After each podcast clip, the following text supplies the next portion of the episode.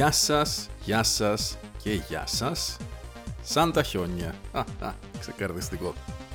Ένα χιονισμένο βράδυ Σαββάτου 16 νομίζω έχει σήμερα μήνας. Ε, Γενάρη. Τέλος. Μετά από τρία χρόνια προσπάθειας καταφέρω να βγάλω επεισόδιο στα μέσα του Γενάρη. Συγκλονιστικές στιγμές. Έχω συγκινηθεί λίγο. Καλή χρονιά, είμαστε ακόμα μέσα στις 40 μέρες, μπορούμε να το πούμε. να πω την αλήθεια, το να λέει καλή χρονιά μέσα στο Φεβρουάριο είναι λίγο βλακώδες, αλλά εντάξει τώρα όσο έχουμε ακόμα Γενάρη μπορούμε να το πούμε.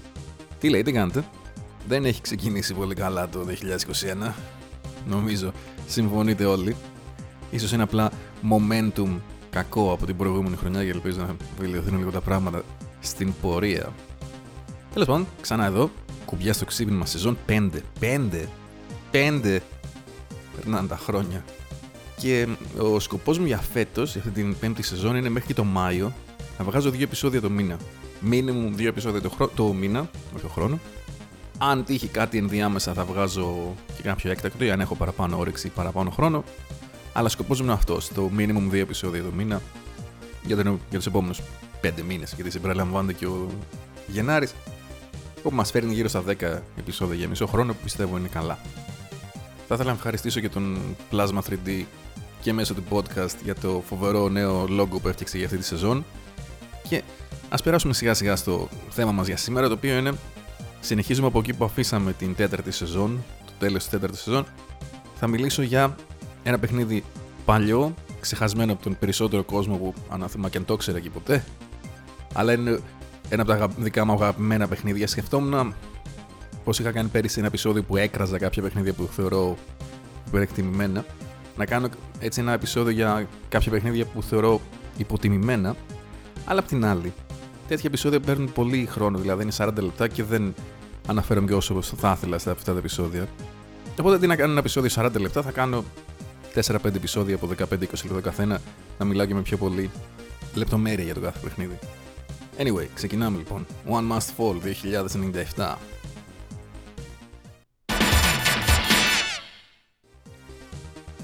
Θα κάνουμε μια έτσι μικρή ιστορική αναδρομή. Στα 90s, όταν ήμουν έφηβος τότε, μου άρεσε να παίζω fighting σε ό,τι υπήρχε. Δηλαδή, όταν μιλάμε για mid-90s, θα σας μιλήσω για το που έγινε το 1995, έπαιζα fighting στο σπίτι μου στην κονσόλα, συγκεκριμένα στο Super NES που είχα τότε. Είχαμε όλα τα fighting που θέλαμε στα arcades, αλλά δεν μου φτάναν αυτά. Ήθελα, γιατί όταν είσαι μικρός έχεις και πολύ ελεύθερο χρόνο, ήθελα να παίζω και fighting στο PC. Το πρόβλημα είναι ότι τα fighting στο PC τότε ήταν απαράδεκτα.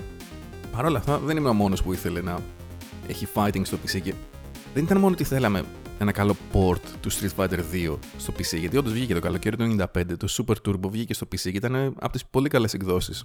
Θέλαμε και κάτι που τότε δεν ήταν ακόμα ομογενοποιημένα τα πράγματα που μου άρεσε να λέω. Θέλαμε κάτι το οποίο να θυμίζει και PC στην νοοτροπία του και στην τεχνοτροπία του. Μερικά χρόνια νωρίτερα, πιο σωστά, το 1993, είχα παίξει σε μια δισκέτα του PC Master. Και το έλεγαν μάλιστα και στο μέσα στο περιοδικό του PC Master. Ότι αυτό ήταν πιο πολύ ένα demo ενός fighting το οποίο κάποιος τύπος θέλει να το βγάλει κάποια στιγμή σαν πλήρε παιχνίδι και λεγόταν One Must Fall. Ένα κλασικό one on one fighting. Ήταν δύο χαρακτήρες οι οποίοι ήταν παρόμοιοι ένας με τον άλλον. Σότο. Δεν ήταν κάτι ιδιαίτερο. Ήταν η πρώτη φορά που υπήρξε κάτι και καινούριο και αξιοπρεπές στα fighting του PC. Πέρασε ο καιρός, πάνω από ένα χρόνο μετά Δηλαδή κοντά δύο χρόνια από τότε ήταν που εγώ έπαιξα το One Must Fall 2097 που δεν σας κρύβω λίγο πολύ είχα ξεχάσει ότι υπήρχε. Αλλά μια μέρα στο νομίζω πλέον CD του PC Master ή το, μπορεί να ήταν και το Multimedia και CD-ROM άλλο περιοδικό της Computers της εποχής το οποίο είχε ένα demo το One Must Fall 2097 και ήμουν oh wow επιτέλους ο τύπος αυτός έβγαλε το παιχνίδι κανονικά και τι είναι το One Must Fall; Το One Must Fall είναι ένα one-on-one fighting στο οποίο οι χαρακτήρες μας είναι τεράστια ρομπότ. Κυκλοφόρησε νομίζω κανένα χρόνο και το Rise of the Robots του 94 είναι, αλλά νομίζω ότι το Rise of the Robots κυκλοφόρησε αρχές του 94, ενώ το One Must Fall κυκλοφόρησε τέλειο του 94. Όπου έχουμε ένα παιχνίδι, από τη μία το Rise of the Robots ήταν full στο hype, λεφτά από πίσω, ιστορίες, όλα τα περιοδικά να μιλάνε για αυτό το παιχνίδι και βγήκε μια μπαρούφα, ένα από τα χειρότερα fighting που έχουν βγει ποτέ.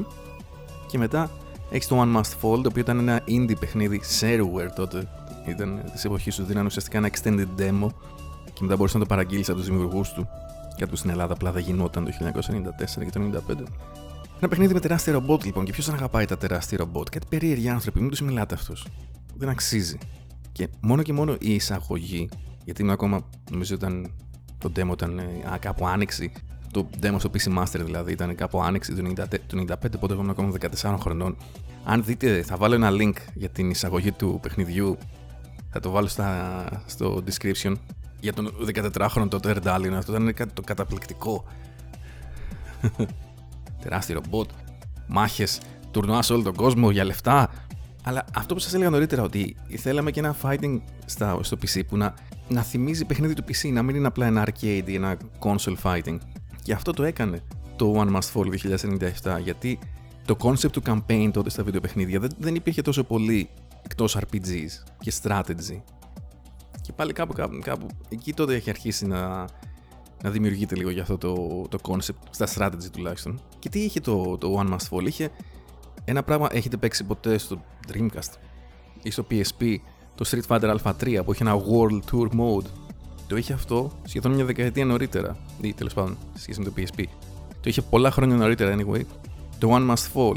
Είχες τουρνουά, ξεκινούσες με, ένα, με ένα χρέπι ρομπότ και ένα χρέπι πιλότο και έπαιζες τουρνουά σε όλο τον κόσμο για λεφτά. Έβαζες λεφτά για να ξεκινήσεις έπαιρνες λεφτά σου έπαιζες, αλλά όσο έτρωγες ξύλο, χαλούσε και το ρομπότ σου και έπρεπε να, τα λεφτά σου να τα χαλάσει εκεί πέρα. Δεν μπορεί να χάνεις πολλές μάχες και να σαραβαλιαζόταν το ρομπότ. Είχε, είχε και game over σενάριο δηλαδή. Και είχε το καλό ότι μπορείς να χάσεις μια μάχη, αλλά αν έχεις αρκετά λεφτά, το φτιάχνει το ρομπότ σου.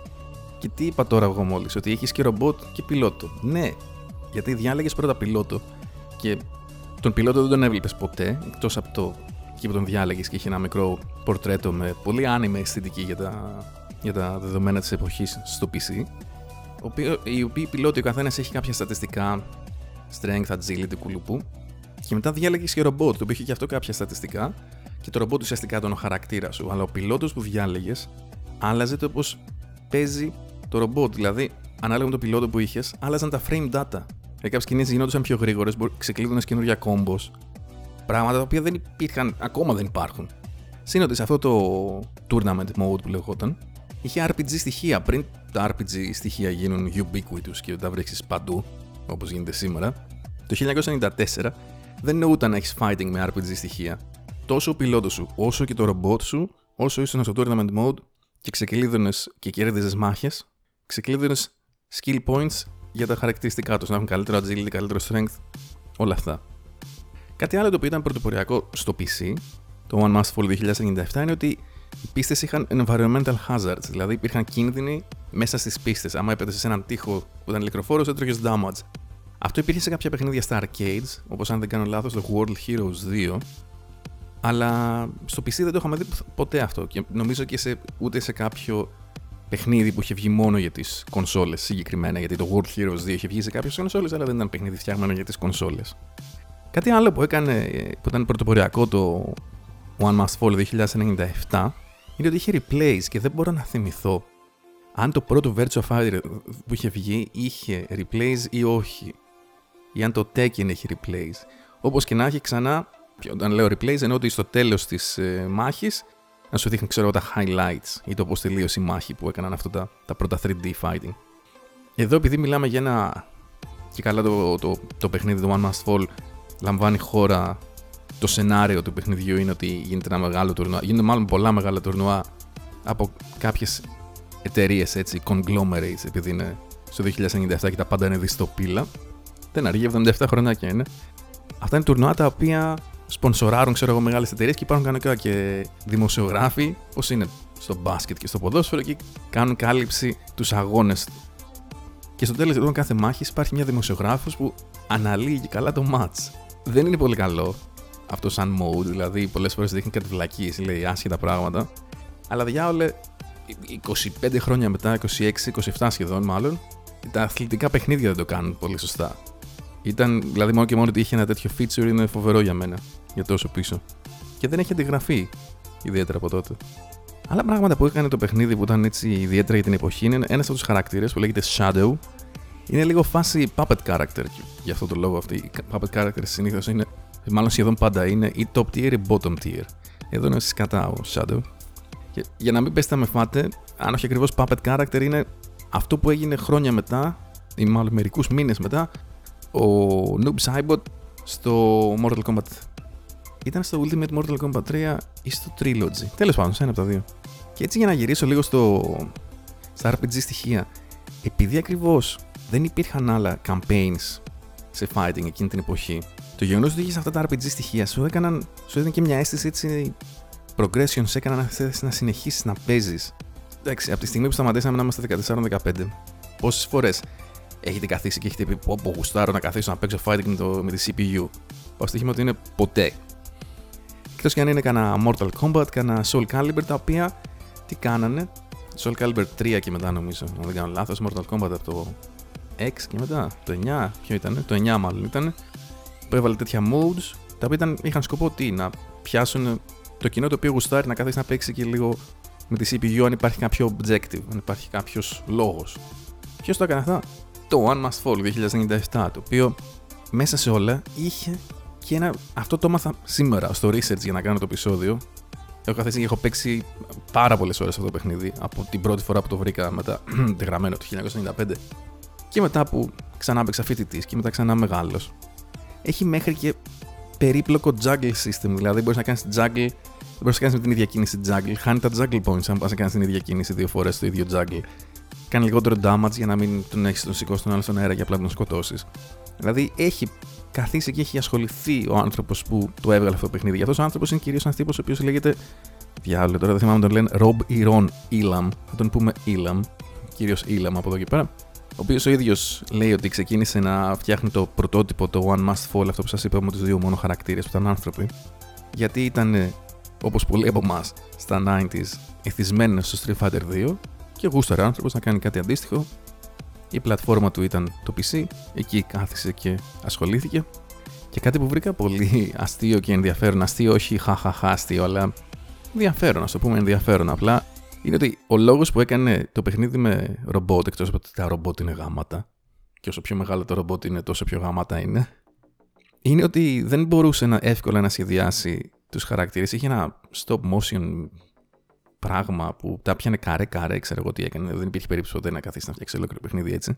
Αλλά αυτό που ήξερε ήταν 3D γραφικά. Τα γραφικά του One Must Fall χρησιμοποιούν την ίδια τεχνολογία που ελάχιστου μήνες αργότερα χρησιμοποίησε και το Donkey Kong Country με πολύ καλύτερα αποτελέσματα βέβαια. Αλλά από τη μία ήταν μια ολόκληρη εταιρεία όπως η Rare, από εδώ ήταν κυρίως ένας τυπάκος. Ο οποίος ναι, έφτιαξε τα, τα γραφικά σε 3D και γι' αυτό είναι λίγο τρίγωνα, τετράγωνα τα ρομπότ. Πλην όμως για την εποχή τους ήταν αρκετά καλά. Κανείς δεν θα έλεγε ότι ήταν τα καλύτερα γραφικά ever, ακόμα και τότε. Αλλά έχει έτσι.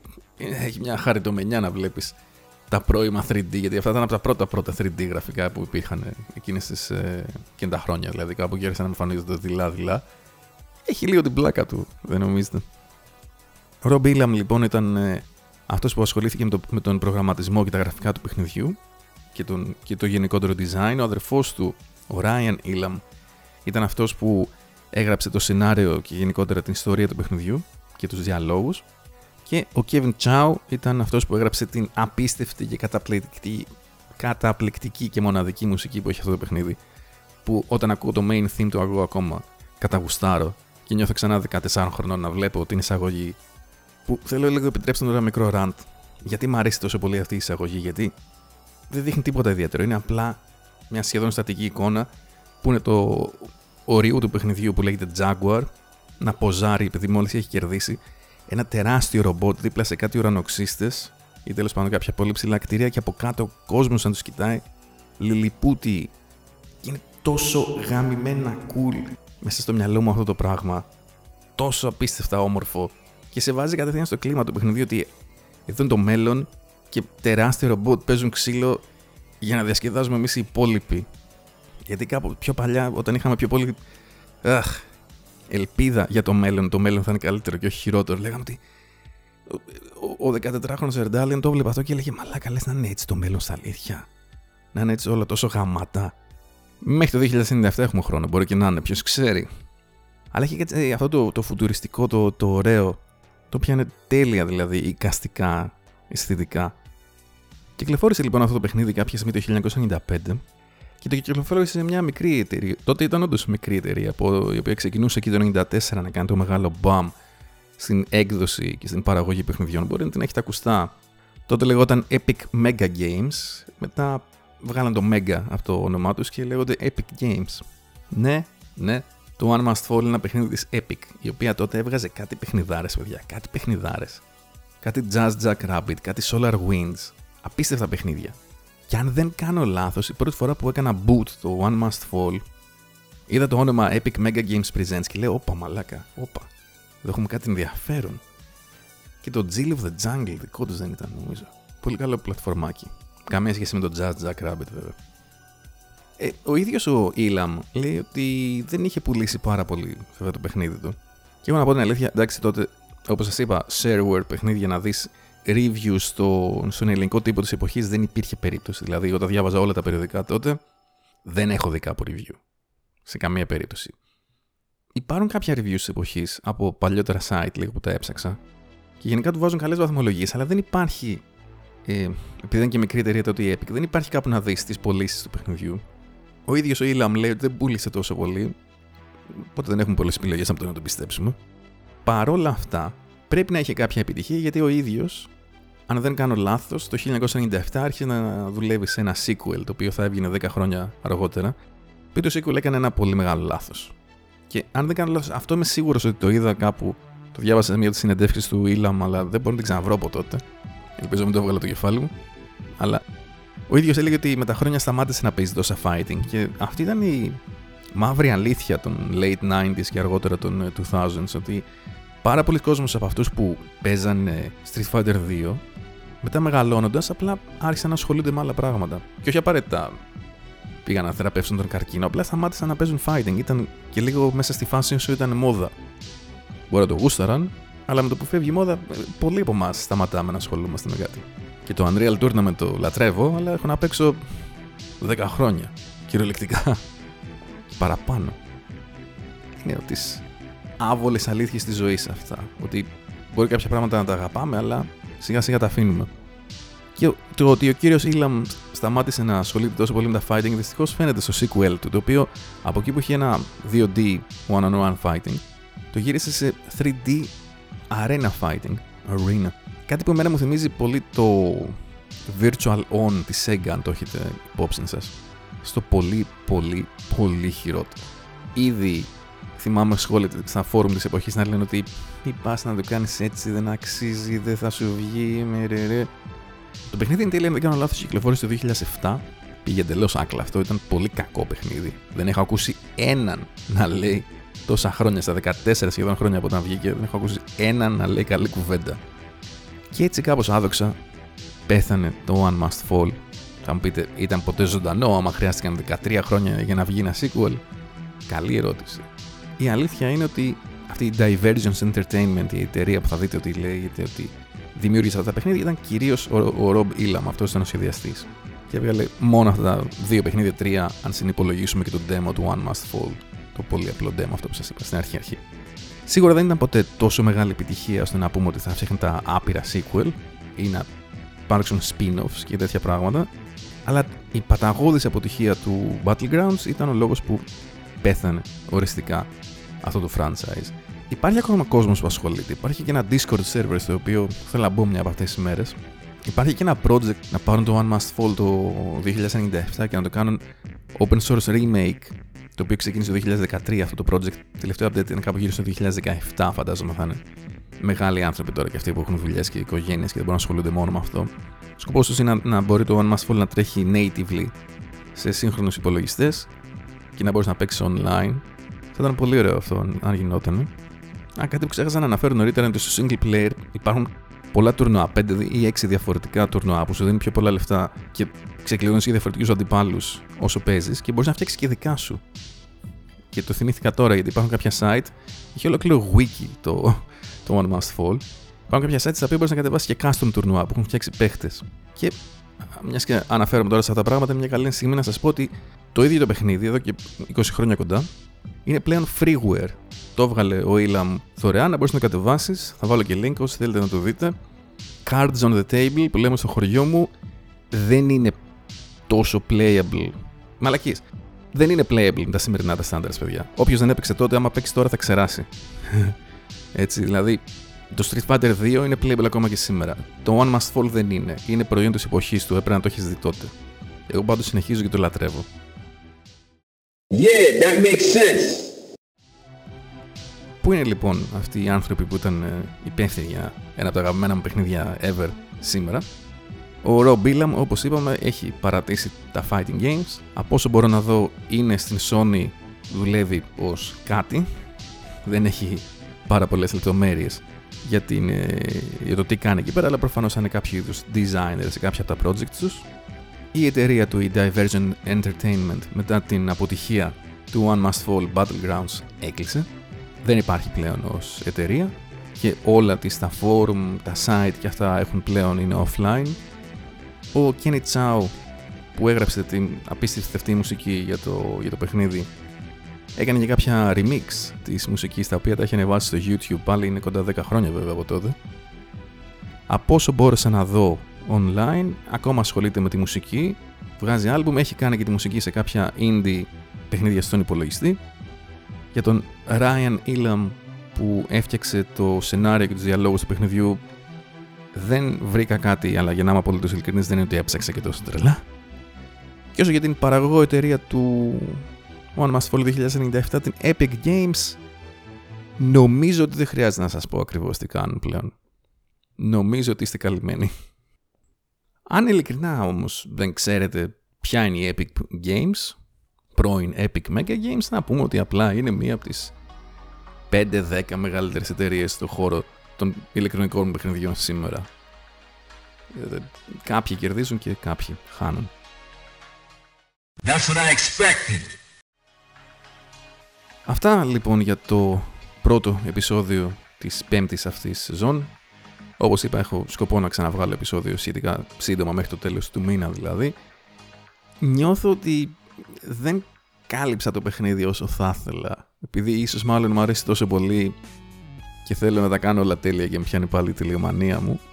Ελπίζω τουλάχιστον το βρήκατε ενδιαφέρον και έστω να βάλετε λίγο στο YouTube και να δείτε την εισαγωγή του παιχνιδιού. Γιατί όπως είπαμε, από πλευράς playability δεν είναι αυτό που ήταν, που ήταν κάποτε. Τέλος πάντων, αυτά για την ώρα. Θέλω να ευχαριστήσω πολύ όσους και όσες καθίσατε μέχρι το τέλος να ακούσετε και αυτό το επεισόδιο. Θα τα πούμε στο επόμενο. Adiós.